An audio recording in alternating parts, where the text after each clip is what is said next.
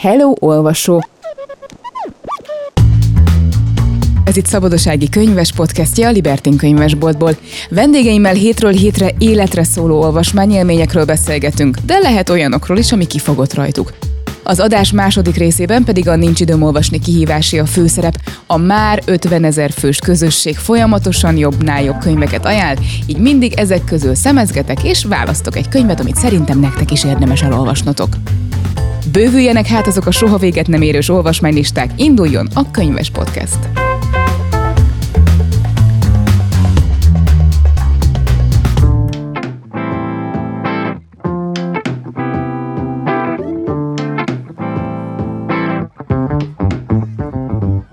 Talán sokan tudjátok már azt a statisztikát, amit mindig elmondok minden adandó alkalommal, hogy minden 20. percben megjelenik egy könyv Magyarországon.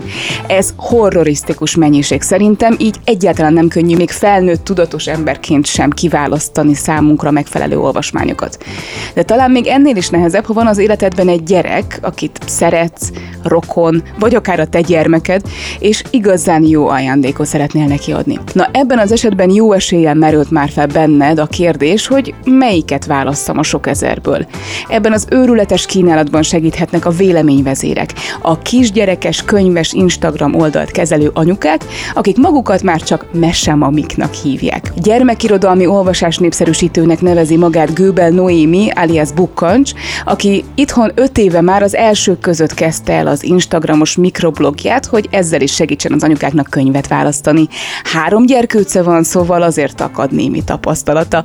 És Nono egyenesen Svédországból repült haza, hogy itt a Libertin könyvesboltban beszélgethessünk egymással, és segíthessünk a gyerekkönyvek között iránytűvel szolgálni, szóval már csak emiatt is nagyon hálás vagyok neked. De kezdjük azzal, hogy honnan indult a bukkancs, és egyáltalán honnan az elnevezés? Onnan indult, hogy amikor 30 éves lettem, pontosabban már majdnem betöltöttem a 31-et, úgy cirka 5 évvel ezelőtt, akkor írtam angolul egy gyerekmesét. Akkoriban már ugye megvolt három gyerekből kettő, és nagyon szerettem nekik fejből is mesélni, könyvekből is nyilván mindig, és aztán, ahogy így nézegettem az interneten, a social médián az, hogy milyen gyerekkönyvekkel foglalkozó médiumok, meg platformok vannak, így feltűnt, hogy amerikai, angol, német anyukák az Instagramon csomószor csinálnak ilyen, ahogy mondtad, gyerekkönyves mikroblogokat, így Kids Bookstagram, gyakorlatilag ennek ilyen Kid Bookstagrammereknek nevezték magukat, és rájöttem, hogy ilyen nem annyira létezik még magyarul. Nekem wasn't ugye duplán fontos is volt, mert miközben Svédországban is éltünk, és akkor úgy gondoltam, hogy hm, ez így akkor egy érdekes csavar lenne, úgy is fontos nekem, hogy tudjunk magyarul is olvasni otthon, úgyhogy akkor lehet, hogy én is elkezdeném ezt megosztani. Úgyhogy miután lefutott az a gyerekmesés projekt, így a legidősebb gyermekemnek a névnapján, november végén el is indult a bukkancs, a név pedig igaziból csak egy szójáték, amiatt, hogy én angol kétnyelvű is vagyok, és ezért a bök, a buk szó, hogy egy kicsit így magyarosítva, akkor a rá bukkanc egy könyvre, és akkor bukkancs, és akkor így próbáltunk mindent összegyúrni, és ez lett. Lassan tíz éve már Svédországban éltek. Mesélsz egy picit arról, hogy hogy kerültetek oda, és milyen ott magyar anyukaként létezni? Jaj, hát nagyon jó, nagyon érdekes. Nyilván mindennek megvan a visszája is. Úgy kerültünk ki, hogy a férjemet felvették a Malmö Egyetemre, hogy ott tanuljon interakciós dizájnt mesterszakon. Ezt akkor még nem tanították itt, ez tulajdonképpen a user experience-nek a tudománya, egy bizonyos értelemben, vagy annak a feltudománya.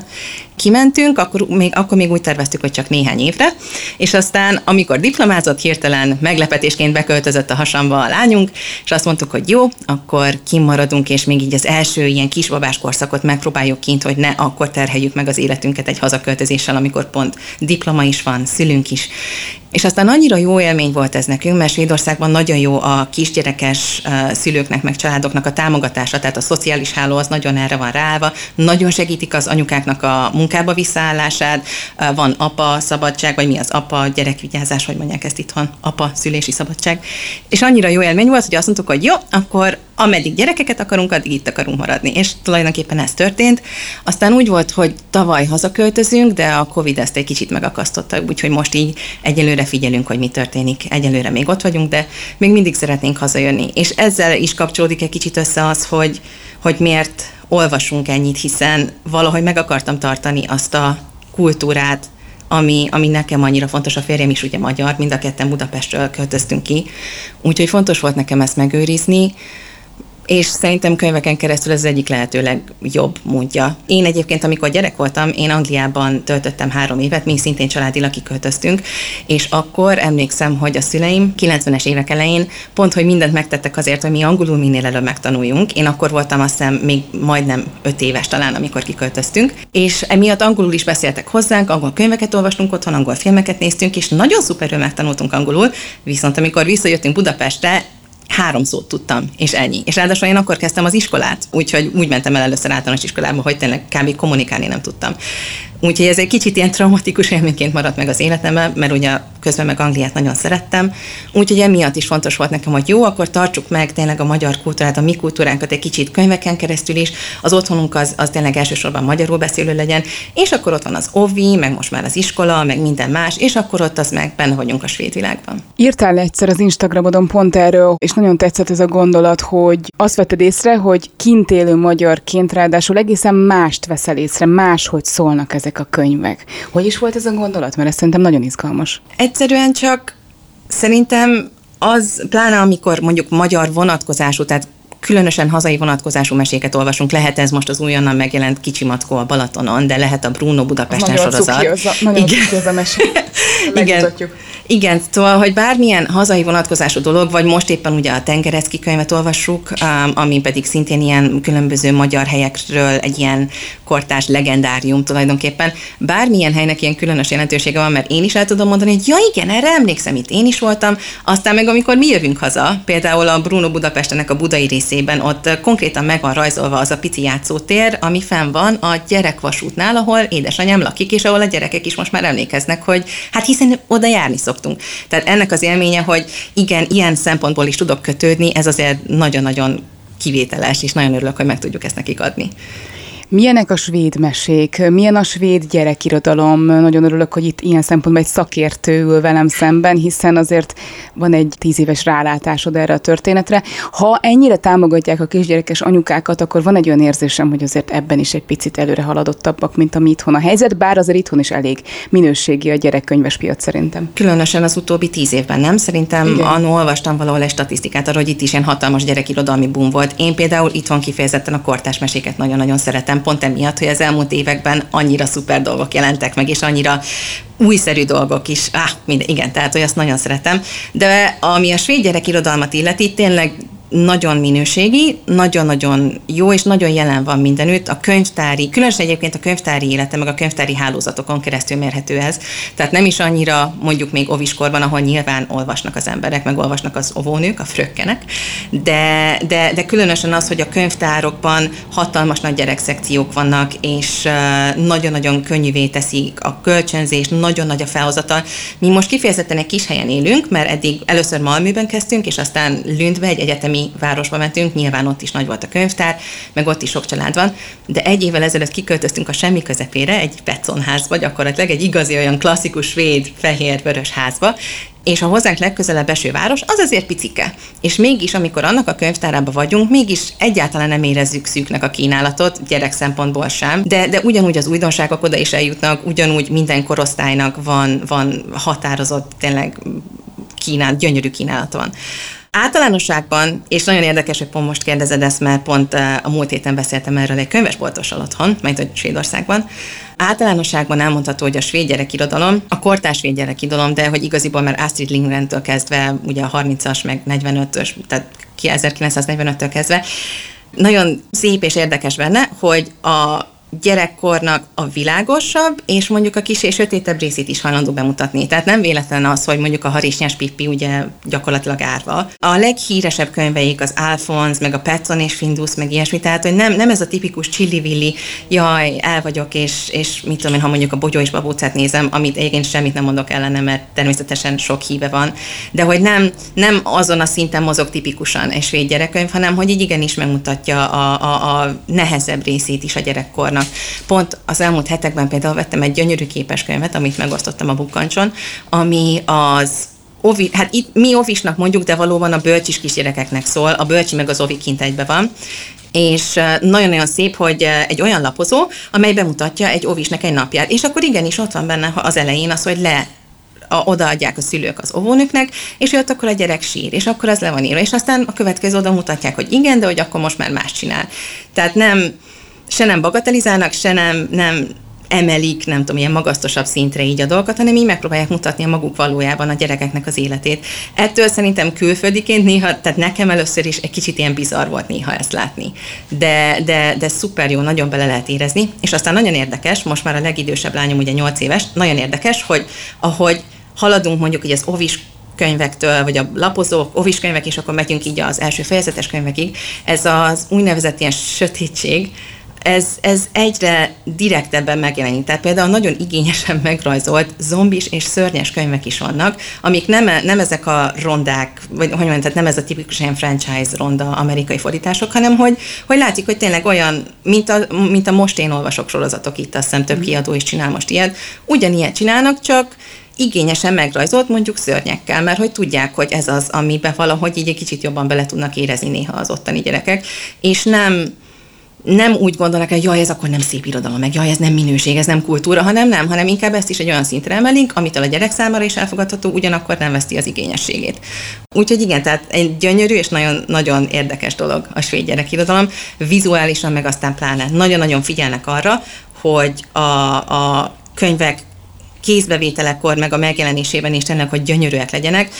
Erről is szerintem már tanulmányok is vannak, hogy ők, ők úgy gondolják, hogy ezzel is fejlesztik a gyerekeknek így az önálló gondolkodását azzal, hogy a nagyon igényes és részletes képi világ és a szöveg közti hidakat így hogyan építsék meg aztán a gyerekek az agyukban, és hihetetlen érdekes látni tényleg az, hogy hogy bele tudnak veszni a részletekben, mondjuk egy Sven Nordqvist könyvben, már az egész a napló gyerekek is. Amit hoztál nekem, ez az? Mert igen, az interjú alatt mondtad, igen, mondtam, mondjuk el az interjúban is, hogy mennyire cuki vagy, hogy hoztál a... Hát nekem meg igazából a boltba, egy mutatóba tulajdonképpen. Hát ez a minimum. De édes vagy. Akkor mesélj, hogy mi ez a könyv, mert akkor ezt bárki, aki bejön a boltba, meg tudja nézni, kicsit meg tudjátok nézni, hogy milyen egy klasszikus svéd mesekönyv, akkor róla mit kell tudni? Igen, tehát Sven Nordqvist, ő írta a Petson és Findus könyveket, meg még sok minden más, de magyarul szerintem a Petson és Findus könyveket ismerik legjobban. Ő egy nagyon-nagyon tehetséges, zseniális mes- illusztrátor és meseíró, és csinált néhány olyan könyvet, amely csak képekből áll, és ezek közül az egyik a Hünd Promenaden, amit direkt fordításba úgy mondanék, hogy a kutyaséta, a kutyasétáltatás, és gyakorlatilag azt mutatja be, hogy egy kisfiú elindul a kutyájával, és aztán gyakorlatilag egy varázsvilágba lép bele, de hogy nem, nem egy olyan varázsvilág, ahol tündérek, meg boszorkányok, meg ilyesmik vannak, hanem ahol minden, ahogy mondtam, egy kicsit ilyen bizarr. Tehát vannak nagyra nőtt élőlények, vannak önálló lábon járó teáskannák, meg ilyesmi. és, de gyönyörű a grafika, úristen. Gyönyörű, és, nem, és látod, tehát nem, nem szépeskedik. Jó, mondjuk ez egy kivételes könyv, tehát hogy ez azért tényleg inkább már a művészi irányba kacsint, mint, mint hogy effektív egy gyerekirodalom, de ez például a kedvenc részem benne, ez, hogy tényleg, hogy ott van egy gyönyörű gyerekszoba, és, Ú, egy, és egy hal, egy hatalmasan nőtt hal tekint be az ablakon, és közben meg a gyerekek adnak elő az öregeknek, akik gyerek pozícióban ülnek a kanapén. Tehát tényleg mi, a mi példányunk ebből egészen konkrétan szétesett. Tehát, hogy most, most már össze kell ragasztanunk, mert annyiszor forgattuk, mert tényleg annyira el lehet veszni. Nem utolsó sorban pedig a szülőknek is egy szuper kis agytorna az, hogy hogyan építsek ebből egy mesét.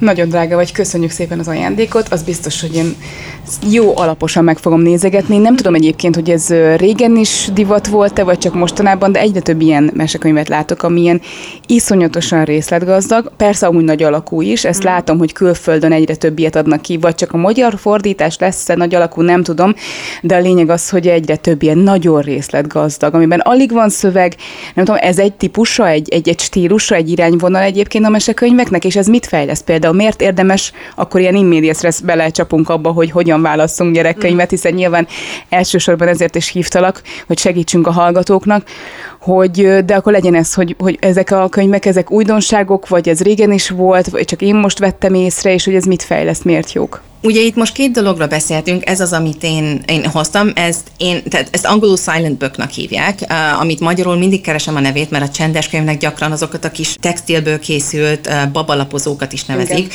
Hivatal, tehát akkor talán néma könyvnek kéne mondani, tehát az olyan könyv, ami egy konkrét mese, de nincs benne szöveg. Ilyen például a Csóka és Veréb, ami néhány éve jelent meg, tehát magyarul is vannak ilyen könyvek.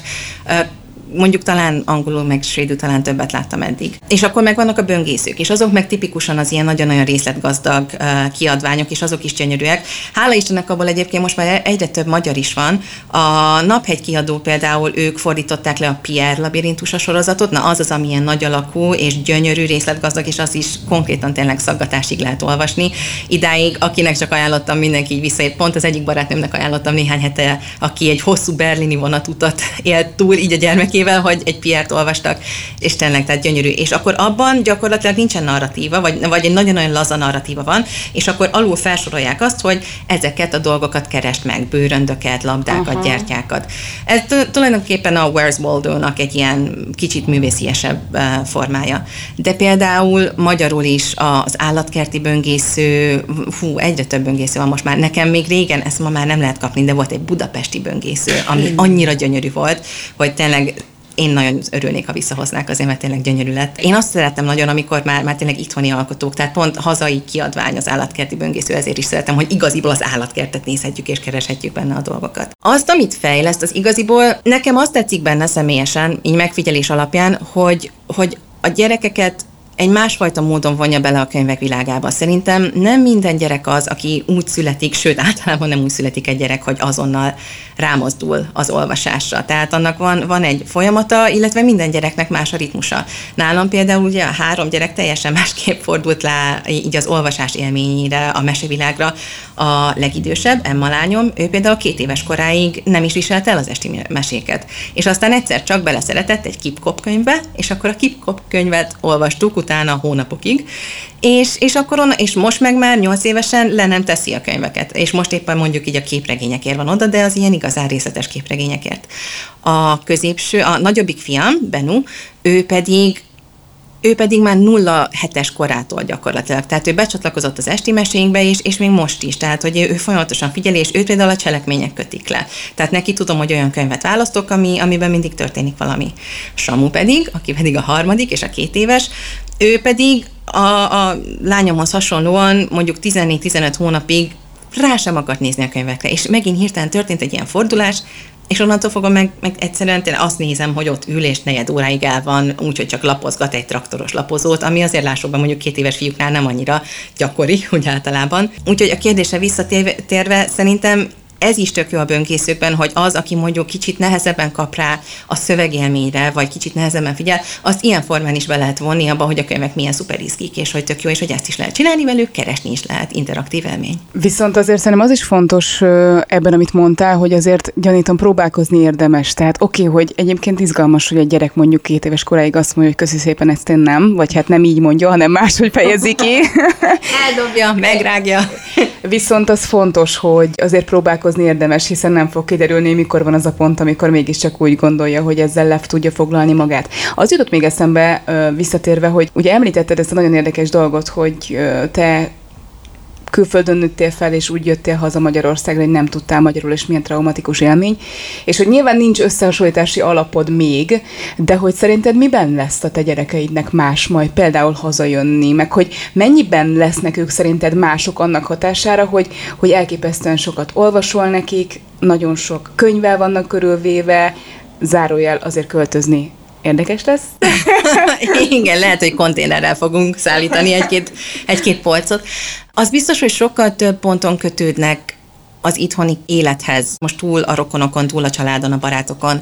Az biztos, hogy a 90-es években ugye még nem volt FaceTime, nem volt Skype, nem volt ilyesmi, tehát mi évente két alkalommal láttuk a nagyszülőket, nem is nagyon utaztak ki hozzánk, és erre jött még rá az, hogy, hogy ahogy mondtam, igaziból angolul folyt nálunk az élet. Náluk azáltal, hogy hogy egyrészt napi, meg heti szinteken beszélünk a rokonokkal. Mi, nekünk ez személyesen fontos, hogy, hogy ébren tartjuk a, tartsuk a kapcsolatot köztük. Egyrészt emiatt, másrészt meg, meg hogy lesz egy közös nyelv, ami nem a magyar nyelv, hanem egy közös ilyen, ilyen hivatkozás, tehát egy, egy, egy ilyen közös tudatalatti szubkultúrába lépnek így bele, hogy tudják, hogy mi az a kufli, tudják, hogy mi az a bogyó és babóca, és tudni, fogják, tudni fognak erről beszélni bármilyen itthoni gyerekekkel, az unokatesóikkal. Hogyha a két és fél éves lelle unokahugom olvassa a pipéspolit, akkor az én samum is mondja, hogy igen, ő is imádja a pipéspolit, és akkor igen, és együtt tudják azt nézni. Úgyhogy, úgyhogy nagyon, tehát, tehát kifejezetten sok rétegű előnyei vannak, vagy több rétegű előnyei vannak szerintem ennek, hogy, hogy olvasunk sokat otthon. Tehát a, a, a nagyon racionális és nagyon kézzelfoghatón túl még nagyon-nagyon sok előnye, meg rétege, meg áldása van annak tényleg, hogy, hogy, hogy tudjuk azt, hogy tényleg a pagonyba, jaj, megyünk a pagonyba, nézzük akkor, és, és, és hogyha ezt is hazaviszem majd nekik mondjuk a Lajos kutyát, amit itt nagyon kedvesen kaptam, akkor milyen jó lesz, hogyha majd jönnek haza, és akkor kiderül, hát mások is olvasták a Lajos kutyát, és igen, és te ezt szereted, és te azt, Úgyhogy ez, ez biztosan azt mondanám, hogy ez az egyik legnagyobb dolog szerintem, ami, a, ami áldása lehet annak, hogy sokat olvasunk otthon. Szerintem azért is jó példa ez, mert azt tudom, és mindig ö, tényleg nagyon nagy boldogsággal tölt el, amikor ezt hallom, de hogy rengeteg külföldi magyar hallgatja általában a magyar podcasteket, és Igen. ki szokták emelni, hogy a, az enyémet is hallgatták régen, úgyhogy remélem, hogy ezt is fogják, és mindig akkor élmény jönnek be a boltba, és mesélik, hogy egyébként külföldön vannak, de jöttek és hallgatni szokták a podcastet, szóval csak annyiból jó példa ez, hogyha külföldi magyarként is gyermeked van, akkor mennyire fontos, hogy a magyar mesekönyvekhez azért Igen. a kapcsolódás így megmaradjon. Még egy dolog nevelés tekintetében, hogy most arról beszéltünk, igen, hogy a hazajönnek lesz hivatkozási alap megkapcsolódás a többi gyerekhez, és talán nem lesz akkor a trauma nekik, mint neked volt annak idején. Viszont azért gyanítom a svéd játszótéren is olykor-olykor találkozol olyan anyukákkal, akik mondjuk annyira aktívan nem olvasnak. Vagy ott mindenki olvas esténként? Tehát, hogy más lesz-e? Mit te látod a saját bőrödön tapasztalod, hogy, hogy a te gyerekeid mennyivel másabbak a mindennapos mm. esti vagy napközbeni olvasástól. Szóval picit nyilván nem lehet elégszer hangsúlyozni, hogy mennyire fontos, hogy mm. este biztos nagyon fáradtak a szülők, meg, meg biztos mindenkinek ezer és ezer dolga van, de hogy mennyire sokat jelent egy gyereknek az esti olvasás, hogy ezt esetleg mm. járjuk körbe. Igen, gondolkodtam ezen már többször is, mert én nem vagyok a legtudatosabb szülő, ha nagyon őszinte vagyok. Tehát én nem vagyok az, aki így előre kitalálta, hogy na, én most ilyen szülő leszek. Az olvasásba ilyen formán belesodródtunk, hiszen én is könyvmoly vagyok, voltam, amikor tudok olvasni, még ma is az vagyok. Édesanyám irodalomtanár, tehát én, én is úgy nőttem fel, hogy hatalmas nagy polcaink voltak, csupa-csupa szép irodalommal, meg mindennel, és aztán magam behoztam a kis magam angol, populárisabb olvasmányait később. Úgyhogy ez mindig alapvető volt. Aztán észrevettem, hogy hogy tényleg, hogyha az ember így elgondolkodik, akkor az esti mese a, megint csak így a kézzelfoghaton túl, hogy szókincsnevelés, logikafejlesztés, képzelőerőfejlesztés, mindezeken túl tényleg egy olyan kötődés élményt ad, egy olyan, olyan lelki töblete van, már csak pusztán tehát nem, nem is feltétlenül a könyvekhez köthetően, hanem csak amiatt, hogy együtt vagytok a könyveknél. Tehát, hogy rárakodik egy ilyen gyönyörű réteg, ami, ami miatt még különlegesebb lesz az egész. Én például minden este a, a nagyobbik fiamnak, a Benónak, általában én olvasom az esti mesét, és hát akinek szintén van öt éves eh, kisfia, valószínűleg elképzelheti, hogy egész nap pörög, pörög, pörög, mint a búgócsiga, és szerintem ő is, legalább annyira, mint én, nagyon várja ezeket az ilyen megpihenéseket este, hogy akkor igenis összebújjunk, és akkor elolvasunk egy kis tengereckit most éppen, és akkor egyszerűen ez egy fontos pontja, egy, egy ilyen sarokköve a napnak, amikor meg tudunk nyugodni, kicsit elkészülünk vagy rákészülünk az estére, és, és egy ilyen fontos része lesz a, a, a családi ritmusunknak, meg a, a gyerek életének a ritmusának. Az, hogy ez Svédországban mennyire számít furcsának, ott is fontos nekik az, hogy olvassanak a, gyere, a gyerekeknek, tehát hogy a szülők olvasnak, de talán nem csinálnak belőle ekkora rituálét. Alapvetően Svédországban a populáris kultúra és a szép művészet, vagy a szép irodalom között uh, nincsen akkora határ, illetve nincsen akkora csúnyán mondva reputációs különbség. Tehát ezzel azt akarom mondani, hogy, hogy tényleg ott, ott nem csinálnak abból ügyet, hogy az emberek vámpíros könyveket olvasnak, vagy már ezt. Addig, amíg olvasnak.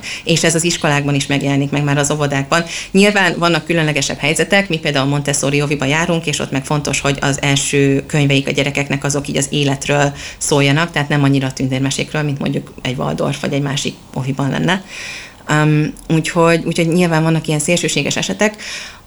Alapvetően úgy látom, hogy mi több, tehát akik svéd ismerősünk, barátunk jön hozzánk, és meglátja, hogy mennyi könyvünk van, mindig egy kicsit meglepődik, tehát azért általában kisebb szelekcióval dolgoznak a svéd szülők, de azért ők is olvasnak, meg hát mondtam, tényleg hihetetlen nagy a választék. Aztán, hogy gyakorlati különbségek, hogy miért mások, azt például az Oviban mondták, hogy az én gyerekeim jobban tudnak figyelni, Valószínűleg, tehát ez egy nagyon kézzelfogható dolog volt, és ez is azért maradt meg, mert nagyon meglepődtem, megint csak, nem tudatos cselekvés eredménye volt ez az egész. De volt egy karácsonyi ünnepség, ahol, ahol megkérdeztek engem, hogy egyébként a nagylányom az, az, az, hogy mit csinálunk otthon, mert hogy annyira nagyon-nagyon figyel, és mondtam, hogy hát igaziból nincs tévénk, illetve amikor nézünk filmet, kivetítjük a falra, akkor azt is általában angolul, de azt mondjuk hetente egyszer, ez azóta sajnos kicsit már az volt, de mégis, és um, és, és, és, és, és, hogy sokat olvasunk, és mondták, hogy igen, mert hogy, hogy érzékelik, mert a svéd családokban ugye a kisebb gyerekeknek gyakran már van iPadjük, vannak saját játékjaik az iPad-en, és akkor megtanulják azt, hogy tényleg egy kicsit az, az a koncentrált, tehát az, az az igazi figyelem, az egy kicsit néha ott megborul az elején. Úgyhogy, úgyhogy ez például egy nagyon kézzelfogható dolog, hogy figyelni szerintem jobban tudnak. Ezen kívül meg tényleg a szókincsük az határozottan fejlődik nem tudom. Tehát egy kicsit mindig csodabogarak, de mondjuk nehéz ezt, ezt külön választani attól, hogy egyébként is külföldiek vagyunk, és hogy a külföldi kultúrákból adódóan csodabogarak-e, vagy csak amiatt, hogy egyébként is azok lennének, vagy nem tudom. Nagyon örülök, hogy, hogy ilyen gyakorlati tapasztalat is van tényleg, hmm. hogy, hogy megjegyezték az oviban, hogy jobban figyel a lányod, mert én szerintem ez a fő kulcsa egyébként, hmm. és én ezt szerintem felnőttként is annyira könnyen tetten érhető, hogyha valaki olvas, akkor egész más lesz is a figyelme, meg az olvasáshoz is egy egész más figyelme, figyelem kell, hát csak pont ezért nem olvasnak felnőttként, mert képtelenek arra a könyvre fókuszálni abban a 20-30-40 percben. Én azért az elmúlt évek során nagyon sok olvasóval beszéltem, és tényleg ez az általános tapasztalat, de az nagyon jó a svédekben, hogy ezek szerint nincs ez a sznobéria, ami itthon azért sokszor tetten érhető, úgyhogy ezt jó hallani. Kevésbé, igen, meg szerintem azért ezt is kontextusában érdemes uh, uh, vizsgálni, mert hogy oké, okay, miért nincs az embernek felnőttként figyelme? Lehet, hogy, hogy nem csak a figyelem a kérdés, hanem tényleg az idő. Annyira különösen a, a kísérlekes szülő barátaink, rokonaink, akik is annyira túl vannak itthon tervelve, meg hát persze mindenhol máshol is. Nem csoda, hogy inkább, ha valamihez nyúlnak, az vagy egy magazin, vagy mit tudom én, egy ilyen populárisabb, mit tudom én, ponyva, vagy akármi, inkább, mint hogy mit tudom én, egy, egy Szabó Magda ajtót leülnek és átolt szettig elolvasnak. Egyébként én imádom Szabó Magdát, nem arról van szó, tehát hogy nekem is, sőt, ő a kedvenc írom, és, és az ő könyveibe feledkezem bele leg, könnyebben, meg legszívesebben, de nem véletlen, hogy nem veszem elő minden héten, mert egyszerűen tényleg nincs, nincs arra kapacitásom se fizikailag, se lelkileg, hogy tudjak erre figyelni. Úgyhogy szerintem, ha, ha valaki azon gondolkodik, hogy hogy, hogy, hogy tudnánk ezt javítani. Bocsánat, ez kicsit ilyen veszőparipám, de hogy igen, tehát túl azon, hogy, hogy tényleg az a kis sznobéria, ami itt a szép irodalmat, meg a kevésbé, a populárisabb irodalmat így szétválasztja, azon túl tényleg, hogy gondolkodjunk el így az élhetési körülményeiken, tehát hogy így minden mindennel összefügg. És ez, ez megint csak egy nagyon nagy áldás annak, hogy erre is figyelnek ott az északi országokban egy kicsit jobban, és valószínűleg ezzel is összekapcsolódik az, hogy sokat olvasnak. Visszatérve a bukkancsra, szerettem volna, ha mai adás arról is szól picit, hogy segítsünk a szülőknek. Azért biztos vagyok benne, hogy nagyon sok olyan szülő van, aki akár most kerül abba a korba a gyermeke, hogy már úgy, úgy szeretne, bár persze nulla éves kortól is valószínűleg lehet esténként felolvasni neki. De aki mondjuk bírja, ez is, hajra. ez is egy kérdés, hogy mikor érdemes ezt elkezdeni, milyen könyvvel, hogyan válaszolnak a szülők könyveket, hogyan lehet, ugye a felvezetőben korábban mondtam, hogy minden 20. percben megjelenik egy könyv, olyan tömegtermelés, olyan túltermelési válság van, hogy gyakorlatilag borzasztóan nehéz lehet szülőként. Én van egy könyvesboltom, a felnőtt könyvekkel rendkívül jól boldogulok, mert ráállt az agyam, de megmondom őszintén, mivel nincsen még gyerekem, nekem azért a gyerekkönyves piac az egy ilyen érzés, ami tetszik, azt így megvesszük, és van itt belőle, meg azért a, sokszor segítenek nekem is a pagonyosok, hogy akkor mi legyen nálunk. De milyen szuper dolgok vannak, hát csak itt nézd. Va, va, va, igyekszünk, igyekszünk, de azért nem ez a fő területem, az abszolút érződik, szóval segíts nekem is, meg egyébként nyilván az anyukáknak főként, hogy egyáltalán mik legyenek az elvek, mi alapján válasz válasszanak könyvet. Hogyan lehet boldogulni ebben az elképesztően nagy könyvtengerben, hogyha ez a képzavar mm. itt illik? Mondjuk, mielőtt bármi nagyon gyakorlatit mondanék, az első dolog, ami erről eszembe jut, az, hogy, hogy jó lenne definiálni mindenkinek ilyenkor azt, hogy oké, okay, hogy mitől jó egy gyerekkönyv nekem, tehát hogy személyesen, mert hogy van itt ugye, tehát beszélhetünk itt absztrakt dolgokról, hogy az a jó, ami igényes, ami szépen meg van szerkesztve, ami akármi, de, de ugye mindig egy kicsit gyerekfüggő, mi, a, mi az, ami jó az én gyerekemnek. Ha, ahogy mondtam, hogyha mondjuk nem annyira kötik le a szövegek, lehet, hogy tényleg egy böngészővel, vagy egy képesebb könyvvel érdemes kezdeni. Szóval, hogy először szerintem ez a legfontosabb, hogy ahelyett, hogy valamilyen absztrakt, vagy általunk ilyen kulturális elvárásnak titulált valaminek akarunk megfelelni, azelőtt gondolkodjunk el, hogy oké, okay, hogy, hogy mi, mit is tartunk mi jónak, mi a fontos nekünk azzal, hogy olvassunk. Ezen túl pedig szerintem, ahogy mondod, nagyon-nagyon igényes szerintem most a gyerek gyerekkönyves piac itthon, tényleg én is számos olyan kiadó van, a Pagony, a Cerkabella, tényleg a Babilon is egyre jobb, tehát hogy nagyon sok olyan kiadó van, akik kifejezetten törekszenek arra, hogy minél nívósabb, igényesebb kiadványokat csináljanak. Um, Szerintem én, én igazából két dologra jutottam, ami fontos. Az egyik az az, hogy sose vegyünk olyan gyerekkönyvet, amire, amivel nem tudunk mi felnőttként, szülőként legalább egy icipicit rárezonálni, mert különben azt a gyerekünk is érezni fogja. Én elkövettem már ezt a hibát, hogy többször is, és hála Istennek most már többet nem, hogy megvettem egy olyan könyvet, amit az én gyerekem mondjuk abban a pillanatban nagyon akart, de aztán vagy sose vettük elő, vagy amikor olvastuk, nem volt meg az a, az a flow érzés. Tehát, hogy nem, amiatt, hogy én nem tudtam rá rezonálni. Szóval igenis fontos ilyen kisebb korban szerintem a felolvasó személye. Szóval, hogyha valamitől nagyon, mitől, ha valakinek a kuflik pont nem férnek bele, akkor meg, meg nem, mert akkor meg azért felesleges, hogy, hogy csak ott álljon a polcon. Az a legszomorúbb dolog, ami egy gyerekkönyvet történet szerintem, hogy csak áll a polcon. Azon túl szerintem, ami fontos, az az, hogy jó legyen kézbe venni, Um, úgyhogy emiatt is fontos szerintem a könyvtárak, illetve a gyerekkönyvesboltoknak a szerepe, tehát hogy aki teheti, az tényleg menjen és vegye kézbe, nézze, nézze meg, hogy milyen érzés, um, hogyha találkozik a gyerekkönyvvel, mi az, ami neki tetszik. Aztán kiskorban igaziból nyilván az ember a, a gyerekeknek az érdeklődések köre felé próbál orientálódni, tehát mit tudom én, az én két éves Samu gyerekem a járművekért van oda, tehát akkor nyilván mit tudom én, traktoros, buszos, ilyesmi könyveket veszünk neki mostanában. Ugyanakkor viszont szerintem, amikor nagyobbak lesznek, tehát például a lányom, aki most 8 éves, és nagyon, mondom, benne van ebbe az ilyen igényes, de mégis képregény világba, akkor nálam meg pont arra törekszem, hogy tágítsam egy kicsit az ismereti körét, hogy, hogy, hogy gazdagodjon még extra színekkel, hogy még több palettát kapjon az ő kis készletébe, vele például most a képtelen képrablásból olvastunk egy fejezetet, Szabó Borbálának a Szerenát című meséjét, ez is egy pagonyos kiadvány, és amit úgy idézőjelesen adtam el neki, hogy de nézed, akkor ez ilyen szerelemről is szól, és akkor ping, és akkor hirtelen azzal, azzal már megvolt a kötés, hogy ú, hát akkor ez engem érdekel, ez izgi lehet, és, és akkor, és egy nagyon aranyos, nagyon tündéri kis mese volt, és nagyon tetszett neki. Szóval, szóval szerintem így egy idő után így tehát, tehát más, más áll egy kicsit a fókuszban. Kiskorban egy kicsit tényleg inkább az, hogy egyáltalán, hogy olvassanak, érdekeljék őket a könyvek, maguktól is lapozzák őket. Ezt nyilván Szerintem, ha valami szép, színes, megint csak a gyereknek is jó kézbe venni, nem csak a szülőnek, és, és kötődik valahogy a, az ő érdeklődési köréhez, legyen az állatos mese, legyen az interakció, legyen bármi. És aztán meg, amikor nagyobbak lesznek, akkor meg pont, hogy nyilván figyeljünk erre is, de aztán óvatosan, nem stresszelve, de óvatosan próbáljunk meg időről időre uh, mutatni neki új színeket is, mert, mert attól csak gazdagabb lesz. Mi így olvastuk el a Harry Pottert. Tényleg? Igen, és hány évesen? Mert ez is egy örök visszatérő kérdés, jönnek hozzám, kérdezik.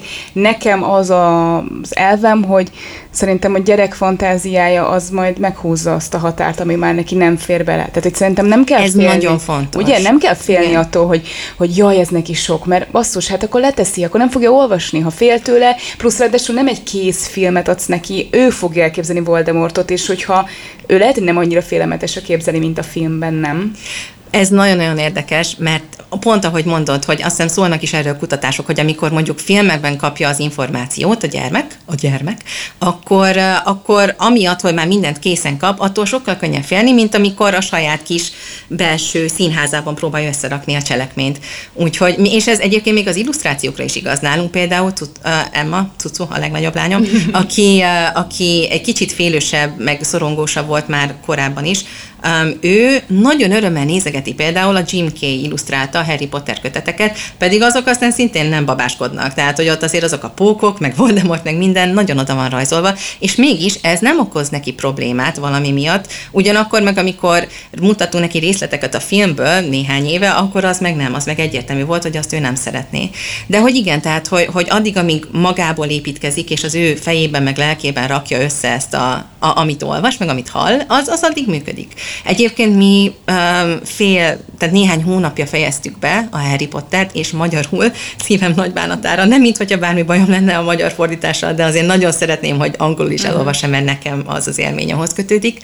És azért nem úgy volt az se, hogy, tehát az elején nagyon lelkes volt, maga is olvasott belőle néhány fejezetet, de aztán úgy, úgy azért, azért egy kicsit néha mondanom kellett, hogy na, akkor olvassunk tovább, és uh-huh. tehát a, a lelkesedése is így, így csapongott. Tehát szerintem az se, tehát nem akarok hazudni azzal, hogy oké, okay, akkor minden gyerek azonnal megkapja a kezébe a Harry Pottert, és rögtön imádni fogja.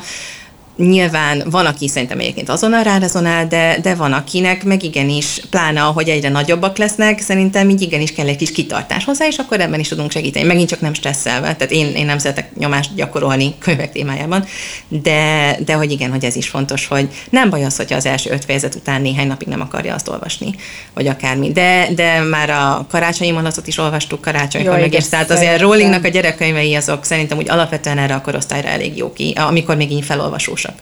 Úgyhogy nekünk legalábbis bevált. Egy mondat csak, és nem akarok itt a Harry Potteren ugrálni, de az egyik a legnagyobb bánatom, amikor találkozok ilyen, nem tudom, 8-9-10 éves gyerekekkel, és mert ugye szoktam néha iskolába járni, beszélgetni velük az olvasásról, a könyvnyerő apropóján, és akkor a kérdés, hogy olvasták el Harry Pottert, filmbe kilátta, mindenki kivétel nélkül.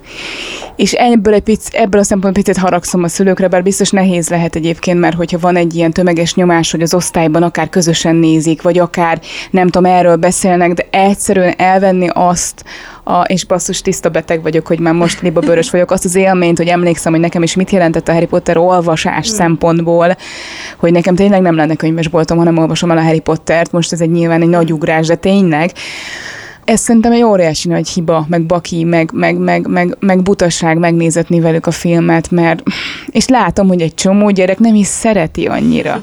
Mert mi azért imádtuk, mert olvastuk a könyvet, és akkor nyilván hát most ilyen lehet, egyébként meg szerintem szerethető, de onnantól kezdve, hogy megnézte a filmet, nem fogja elolvasni a könyvet, vagy nem fog tetszeni neki. Szóval bocsánat, nem tudom, akarsz ehhez hozzátenni bármit, de ez most csak az én kirohanásom volt egy kettő percben, mert hogy én, én, én tényleg, hogyha valaki szülő és gondolkodik, hogy mi legyen, olvassanak Harry Pottert, nézzenek-e filmet, légy ne nézzétek meg, ne nézessétek meg jó gyerekekkel, és olvass el, és majd utána. Nekem azért a film és a film zene különösen azért különleges helyet bitorol a szívemben, de abszolút értem, amit mondasz. Nekem is az az élmény, hogy az első két Harry Potter könyvet magyarul, az első kettőt még én is magyarul, három óra alatt olvas, olvastam el a nappalinknak a kanapéján begubózva, és aztán volt egy szomszédunk, aki nem hitte ezt el, és azt mondta, hogy de hát akkor biztos nem emlékszel belőle semmire, és konkrétan kikérdezett, és hát emlékeztem, mert olyan jó volt. De, de nem, szóval, szóval értem, amit mondasz, a filmekre szerintem egy kicsit meg kell érni, mi is azért mondom, tehát mi már mutatunk nekik részleteket belőlük, meg a zenéjét nagyon jól ismerik. Azt kifejezetten szeretik, amikor a zenét összekapcsoljuk a könyvolvasással, meg ilyesmi.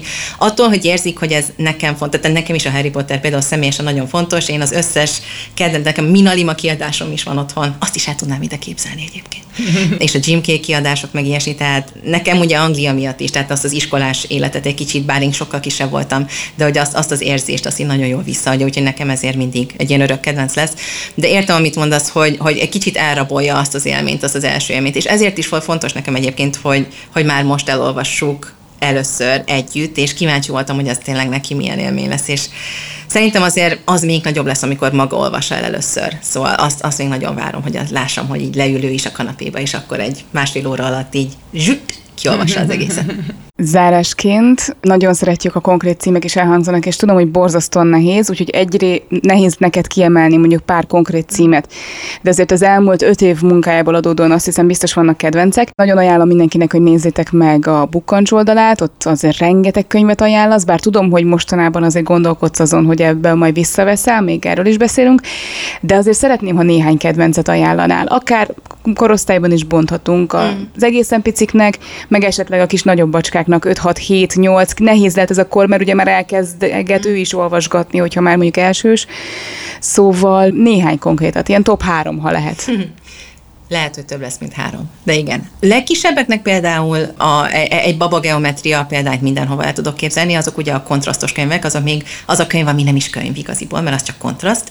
És aztán utána a mondókázásnak lehet nagy előnye az, hogy hallják tényleg az, hogy ritmikusan beszélünk hozzá. Édesanyával volt egyszer egy közös ilyen publikus beszélgetésünk, ahol ő így skandálva mondta a Vörös Sándornak az őszi éjjel, izzik a galagonya, izzik a galagonya, és hogyha az ember tényleg így eltúlozva mondja, hogy az mennyire meg tudja kapni tényleg a, a gyerekeknek, a, már az ilyen icipici apróknak is a, a figyelmét. Úgyhogy van például az Abababab sorozat, mondókás kötetek közül, de igaziból szerintem bármi, ami bárkinek tetszik, és ami amit úgy éreznek a szülők, hogy szépen rá tudnak kapcsolódni, és ritmikusan olvasni, az is már a legkisebbennek tök jó. Aztán nekünk a Pipp és Poldi sorozat nagyon bejött, ez egy Axel Scheffler uh, sorozat, ami egy nyusziról és egy egérkéről szól, és ez is egy pagony sorozat, és nagyon-nagyon tudom ajánlani, mert idáig minden pici, két, egy-két éves, aki láttam, hogy kézbe nagyon rá tudott rezonálni. Ugye ezek kiskönyvek, minden oldalon egy-egy mondat van, és nagyon szép részletes színes képek. Aztán, hogyha az ember már kicsit kinőtt ebből, és már készen áll arra a mondókázás, alapozás után, hogy egy kicsit mást is olvasson, akkor a Julia Donaldson és szintén Axel Scheffler könyvek, azok, amik szintén nekünk nagyon beváltak, az gyakorlatilag egy nagyon jó átmenet a mondóka és a konkrét mese között, hiszen azok verses mesék, és nagyon-nagyon igényes, tényleg ritmikus fordításuk van. A Zogasárkány volt nálunk nagy favorit, a Graffaló természetesen, bár nem tudom, hogy ezt ma kapható-e még, de, de az, az hihetetlen, az is már darabokra esős állapotban van. És aztán nézzük csak, tehát már két-három évesen az már lehet, és aztán a masszat könyvek, amik még szintén nagyon bejönnek, pláne az ilyen Montessori szemléletű családokban, hiszen a masszat is a mindennapi élet kihívásait, ahogy szépen mondjam, azt mutatja be, és gyönyörű Berg Judit, Agócs Iris, Agócs Irisnek amúgy is minden alkotását imádom, úgyhogy... Igen, nagy kedvencem a rajzos a krumpli. Jaj, pontosan, én látom, ott van, igen. igen. Nagyon szeretem, az nagyon jó ötlet. Igen, de neki is például van a Kicsi és Nagy című gyerekkönyve, amit szerintem kevesebben ismernek, és az is nagyon-nagyon szép, hogy egy elefánt, meg egy madárka, talán, ha jól emlékszem, beszélgetnek arról, hogy mi a jó abban, ha kicsi vagy, mi a jó abban, ha nagy vagy. Tehát és megint ez is ilyen érdeklődés alapú, az már nem keménylapos, tehát ez, amiket eddig mondtam, azok keménylapos könyvek. Ugye van az a korszak, amikor még jobb, hogyha a gyerekkönyvébe keménylapú könyvet adunk, Úgyhogy igen, és akkor utána meg jöhetnek a kuflik akár, a, akinek mondjuk az nem fér bele, és mondjuk kicsit ilyen nem akarom azt mondani, hogy lányos vagy fiús, mert nem hiszek ebben, hogy lányos vagy fiús, de talán most az egyszer mégis azt mondanám, hogy egy kicsit talán, hogyha a kislányok ilyen puhább karakterekre váltnak, akkor a kicsi mimi sorozat például a naphelynek az is tök jó, úgyhogy tényleg így, így jaj, annyira szuper dolgok vannak. Most mm-hmm. azon gondolkodom, hogy miket olvasom még mostanában. A böngészők ugye szintén már ilyen három-négy éves korban szerintem már nagyon-nagyon, pláne azokat a gyerekeket, akik mondjuk aktívabbak és nehezen ülnek meg egy helyen, a szkolár böngészők szerintem ott is tökre be tudnak válni. Ez az állatkerti böngésző is szuper tud lenni, pláne ha az állatkerti látogatással összekötitek, és akkor utána meg szépen lehet a fejezetes mesék fele is mozdulni. Fejezetes mesék közül például nekünk most a főkalóz kapitány volt egy nagy kedvencünk, a Cerkabellától szintén, de a, ilyesmi, mint a Kicsi Mackó a Balatonon, és a másik, annak van egy első része, a Kicsi Mackó könyv, az is szuper jó. Természetesen, akik így szeretnek város járni, azoknak a Bruno Budapesten tökre be tud válni, az tényleg nálunk amiatt egy különleges helyet tölt be, hogy, hogy mindig itthonra emlékeztet minket, úgyhogy külföldi családoknak szerintem szuper lehet. És aztán igen, ott utána meg utánunk az özönvíz gyakorlatilag. Tehát így kisiskolásként már nagyon jó, nagyon minőségi most én olvasok sorozatok vannak. A Robontó például, ez is egy ilyen pagonyos könyv, az nekünk nagyon-nagyon bevált. Az például egy um, klasszikus népmesék, robotos verzióban, és tudom, hogy ez nagyon bizarrul hangzik, de nagyon minőségien van megcsinálva tényleg, és, és ahogy kinéz, az is, de, de nagyon tehát zseniális és humoros tényleg, tehát nem, nem szeretem azt, amikor didaktikusan le akarnak nyomni a torkunkon valamit, ezért egy kicsit félek az érzékenyítő könyvektől is gyakran, meg ezért így, így mindig megnézem azt, hogy mit, mit, mit adok a kezükbe, de ez nem, tehát ez, ez, ez tényleg könnyed és humoros, és például az én öt évesemnek nagyon-nagyon bevált. Úgyhogy az ilyen, ilyen első fejezetes mesék, a Zsája hercegnő az is néhány éve jelent meg, az is nagyon-nagyon jó. Úgyhogy, eh, de tényleg rengeteg van. Úgyhogy a bukkancson már nagyon sokat összegyűjtöttem, úgyhogy ott is lehet pörgetni, és akkor majd lehet válogatni. Hát köszönjük, azért elég sok jó címet soroltál fel, úgyhogy már ez is jó alap, de tényleg nézzétek meg az Instagram oldalt, és akkor látjátok. Zárásként mi a, mi a jövő Bukancs téren? Ugye itt hm. említettél egy esetleges költözést is, de akkor inkább a maga, maradva a Bukancsnál. Hm. Ez a jövő, vagy pedig szeretnél valami más csinálni? abban a szerencsés helyzetben vagyok, hogy amikor elkezdtem a bukkancsot, akkor, mint mondottuk is, nem csináltak még más anyukák nagyon ilyet Magyarországon, és azóta ez változott, és egy csomóan csinálják. Tehát tényleg ez, amit mondtál, ez a mesem, ami dolog, ez, ez hála Istennek elburjánzott, és, és egyre jobb és szuperebb oldalak vannak tényleg Instagramon is, csinálnak néha blogokat, van a Neveljünk Olvasókat Facebook csoport, ami meg aztán pláne, ott, ott szerintem 30-40 ezer szülő összegyűlt már, vagy talán még több, hogy beszéljenek erről, hogy, hogy mik a jó gyerekkönyvek, és mit adjanak a gyerekeik kezébe. És személyes szinten, ami hatással volt rám emiatt, az az volt, hogy hogy lehet, hogy most már én egy lépést visszavennék abból, hogy állandóan könyveket osszak meg, hanem hogy helyette elkezdek magam is írni meséket, ez volt karácsonykor, csináltam egy adventi fejezetes mesét, ennek is egyébként svéd vonatkozása van, hiszen Svédországban meg szerintem az angol-amerikai gyerekirodalomban is nagyon sok ilyen van, tehát ilyen konkrét fejezetes adventi mesék. Itthon viszont nem láttam még annyira nagyon sokat, pont tavaly szerintem a, volt egy Péter Nyusz is, illetve van egy Pecon és Fintuszos adventi mese, de az mondjuk nem 24 fejezet. De hogy igen, szóval és ez így megfogott engem, hogy na hát akkor lehet ebből csinálni valamit, és, és beleemelni olyan angol, meg svéd elemeket, amik nekem személyesen fontosak. Az angol gyerekirodalomban például egy ilyen visszatérő motivum az, hogy van, a, mint a Harry Potterben is, hogy van a saját világunk, és akkor vannak ilyen pontok, ahol egy másik, egy mesevilágba eljuthatunk. Már egészen kicsi szinten van egy Enid Blyton nevű nagyon híres angol gyerekkönyvszerző, aki tipikusan nagyon sok ilyen mesét meg könyvet írt, ahol, ahol volt mondjuk egy varázslatos szék, és akkor azzal minden nap el tudtak repülni máshova. És akkor ez ihletett meg engem arra, hogy csináljak egy ilyen hangos mesét, amit feltöltöttem aztán Spotify-ra. Majd majdnem minden héten írnak nekem egyszerűen, hogy még most is hallgatjuk, és hogy nagyon szeretjük, de nem lehetne most már valami más, tervezel valami más.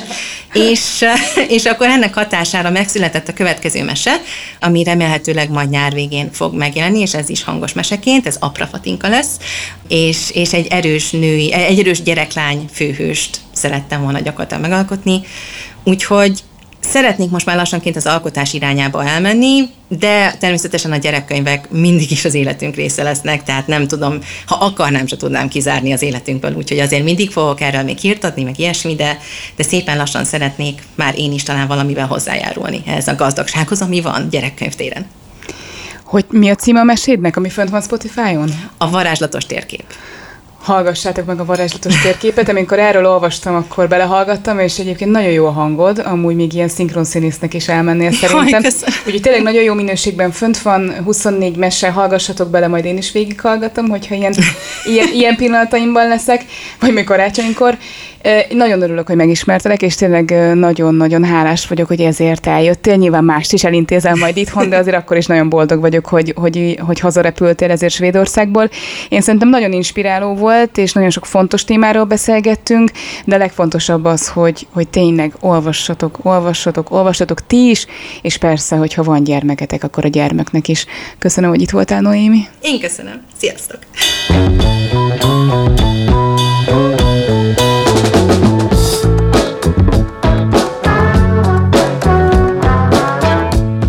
A Nincs időm olvasni kihívás 2017. januárjában indult, és mára egy közel 50 ezer főt számláló közösség vagyunk, rendezvényekkel, magazinnal és egy igazi könyvesbolttal, ahol most ez a podcast is készül.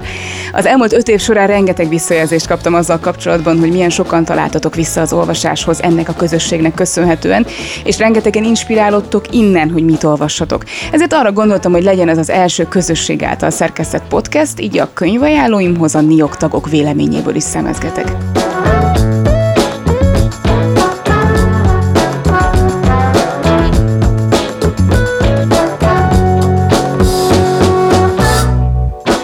Ezen a héten a gyerekkönyveim között nézelődtem, és egy egészen friss beszerzést ajánlok nektek. Noha a könyv nem új, de én most a könyv héten ismerkedtem meg vele, és kaparintottam meg. Ez a könyv 7 éve jelent meg egyébként, magam is megdöbbentem rajta, mert eddig még én nem találkoztam vele. Ez Elekes Dóra, a Muter meg a Ginnek című könyve, amely inkább az iskolás korú gyermekkorosztálynak ajánlott elsősorban. Mi történik, ha anyát elrabolják a Ginnek? Teszi fel a kérdést a fülszöveg, és gondolkodhat mindjárt a vágyfülű olvasó, hogy vajon kik azok a ginnek. Picit spoilerezek, a ginnek az alkoholra utal, ugyanis a finom humorral átszőtt történetet egy kis kamasz életén keresztül ismerjük meg, aki egy alkoholista édesanyja mellett él. A történet megrázó és felkavaró, Magyarországon sok ezer gyerek nő fel így, mégis évtizedek óta elbagatelizáljuk a probléma jelentőségét. A kiskamasz látószögéből megírt történet sokakat hozzásegíthet a jelenség józanabb megítéléséhez. Nem tudom, tudtátok-e, de Magyarországon körülbelül két millió aktív alkoholista van, nem hiába szokták a két millió alkoholista országának nevezni sajnos hazánkat. Az ország népességének legalább a fele érintett, hiszen ilyenkor ide soroljuk a család összes tagját. A könyv a nehéz téma ellenére igyekszik humorral és könnyed stílussal megközelíteni az alkoholizmus problémáját, és a magam részéről a hatása alá kerültem, sikerült neki. Mit külön kiemelnék azok az illusztrációk, rendkívül jól sikerültek, elképesztően érzékletesen mutatja be egy gyerek szemüvegén keresztül ezt az eleinte érthetetlen, ugyanakkor mindennapos problémát, amely szép lassan lesz a kislány életének megkeserítője, és később jó eséllyel elsődleges traumája. Ugyan abban egy picit bizonytalan vagyok, hogy vajon a könyv eléri a célközönségét.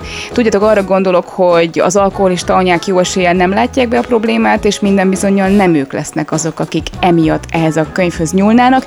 Azt mondanám, hogy pedig a szenvedélybeteg anyáknak kellene elsősorban elolvasniuk, nem is a gyerekeknek. Tehát azt mondom, hogy olvassátok el egyfajta tapasztalatszerzés és empátia szint fokozásokán, ugyanakkor, hogyha tudjátok, akkor adjátok oda érintetteknek vagy azok hozzátartozóinak, hát ha akkor célba ér az üzenet, és már megérte három percig beszélnem erről a könyvről. Tehát még egyszer, Elekes Dóra, a Muter meg a Ginnek. Olvassátok el!